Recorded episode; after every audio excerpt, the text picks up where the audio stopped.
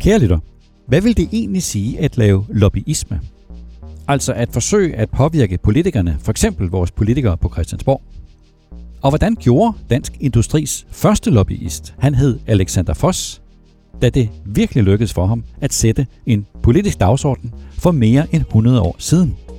Velkommen til vores lille sommerserie, hvor vi i en række portrætter ser på de dygtigste historiske ledere i dansk erhvervsliv. Vi har hørt deres historie, men hvad var det, at de var så dygtige til? Hvad var det, at de kunne? Og kan vi i vores moderne tid lære noget af dem?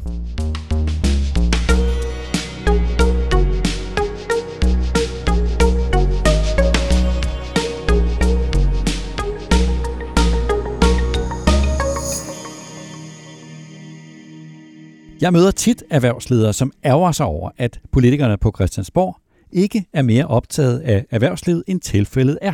De er utilfredse med, at erhvervslivet fylder sig lidt i den offentlige debat, og jeg forstår godt deres frustration. Tænk bare på valgkampen til Folketingsvalget for tre år siden, hvor erhvervslivet forsvandt helt ud af medierne. Det var en valgkamp, som Dansk Industris nuværende topchef, Lars Sandal Sørensen, dengang kaldte for et wake-up call. Men hvad er læren af det? Det kan Alexander Foss fortælle os. Alexander Foss levede fra 1858 til 1925, og han kan lære os, at for et moderne privat erhvervsliv er det vigtigt at være synligt og også at påtage sig et samfundsansvar. Hvis man som erhvervsliv eller virksomhed gerne vil have politisk indflydelse, hvis man gerne vil have en folkelig accept af det, som man laver, hvis man gerne vil have det, som vi på nudansk kalder for en license to operate, så må man gøre højlydt opmærksom på sig selv. Alexander Foss er ikke ret kendt i dag, men han var en stor kanon for mere end 100 år siden, og han fortjener at blive nævnt her i podcasten. Alexander Foss var ingeniør, og han var en drivende kraft i stiftelsen af ingeniørvirksomheden F.L. Schmidt i 1887. Og han var med til at stifte Industriforeningen, det der senere blev til Industrirådet, og som vi i dag kender som Dansk Industri. Han var et ikon i dansk erhvervsliv, og han var også i øvrigt medlem af først Folketinget og så af Landstinget for det nystiftede, relativt nystiftede, det konservative Folkeparti. Når jeg har Alexander Foss med her i podcasten, så er det især på grund af den tale, som han holdt i 1912. Han holdt en voldsomt provokerende tale, som han kaldte for Danmark som industriland i Industriforeningen i København. Og med den tale viste Alexander Foss, at det er muligt for en erhvervsleder at sætte en ny politisk dagsorden, og at det er muligt for et privat erhvervsliv, der tit føler, at ingen vil høre på dem, at få politisk lydhørhed, også på Christiansborg. Alexander Foss talte i en tid, hvor Danmark var et udpræget landbrugsland, og han indledte sin tale sådan. Citat. Da den generation, hvor til jeg hører, gik i skole, det var i årene omkring 1870, lærte vi, at Danmark var et ærdyrkende land, som i hovedsagen var fri for industri og for de mange sociale ulykker, som denne medførte i de store industrilande. Citat slut.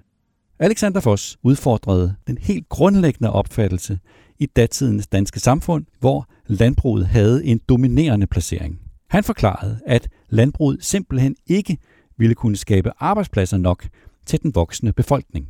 Han viste med fremskrivninger af befolkningstilvæksten, at den økonomiske vækst nødvendigvis måtte ske inden for industri, og at Danmark med sin geografiske belæggenhed og gode uddannelser havde stærke forudsætninger for at blive en industrination. Alexander Foss forklarede, at selvom Danmark ikke har kul og råstoffer, så er det ikke en forhindring for at have en industri. Og han sagde også, at de industrivirksomheder, som Danmark trods alt havde dengang, de klarede sig godt, citat, en nærmere betragtning vil også vise, at så at sige alle de danske industrivirksomheder, som trives i teknisk henseende, står i første række, ja endog ofte er førende. Citat slut. Han forklarede altså, at industrien havde meget at bidrage med, med produktion og med arbejdspladser. Hans tale er næsten som en slags ABC i lobbyisme. Han gjorde meget ud af først at være konstruktiv og værdiskabende og vise, hvor meget industrien egentlig havde at tilbyde.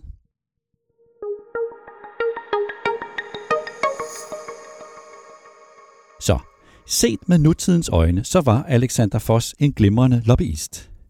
Vis samfundsforståelse og fortæl, hvad du bidrager med, og når du har gjort det, så kan du tillade dig at stille politiske krav. Det var det, Alexander Foss gjorde, for eksempel når det galt synet på uddannelser.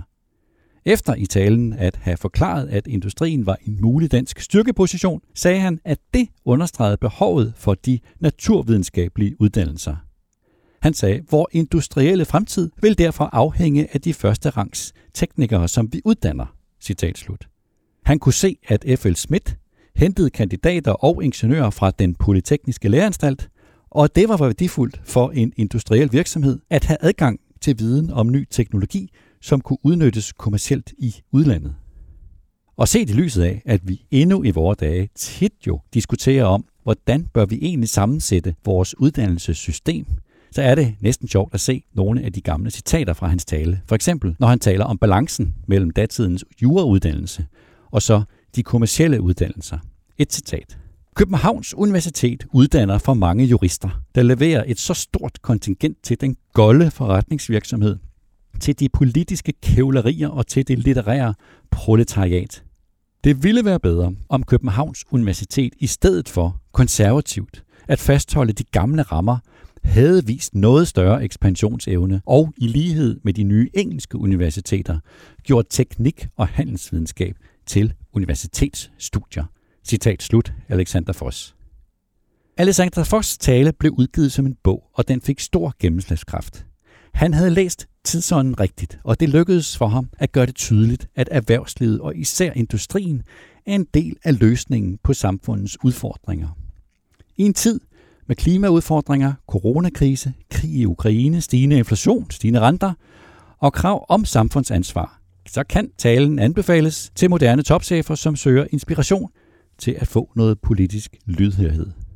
Det forstod han, Alexander Foss, for mere end 100 år siden, og jeg tror, at han ville have været en glimrende lobbyist i dag, og jeg tror også, han ville nikke anerkendende til de nutidens topchefer, der blander sig i den politiske debat, og som også er synlig på de sociale medier, og som også jo stiller op til diskussioner i teltene på det årlige folkemøde i Allinge på Bornholm.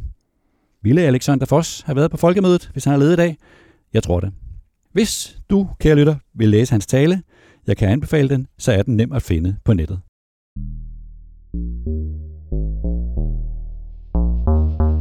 Det var denne udgave af podcasten Topchefernes Strategi. Tak til Peter Emil Witt, der redigerede optagelsen. Tak til dig, der lyttede med. I morgen der handler det om ægteparet August og Marie Krog, der startede Novo Nordisk med døden i hælene. Ha' en fantastisk dag.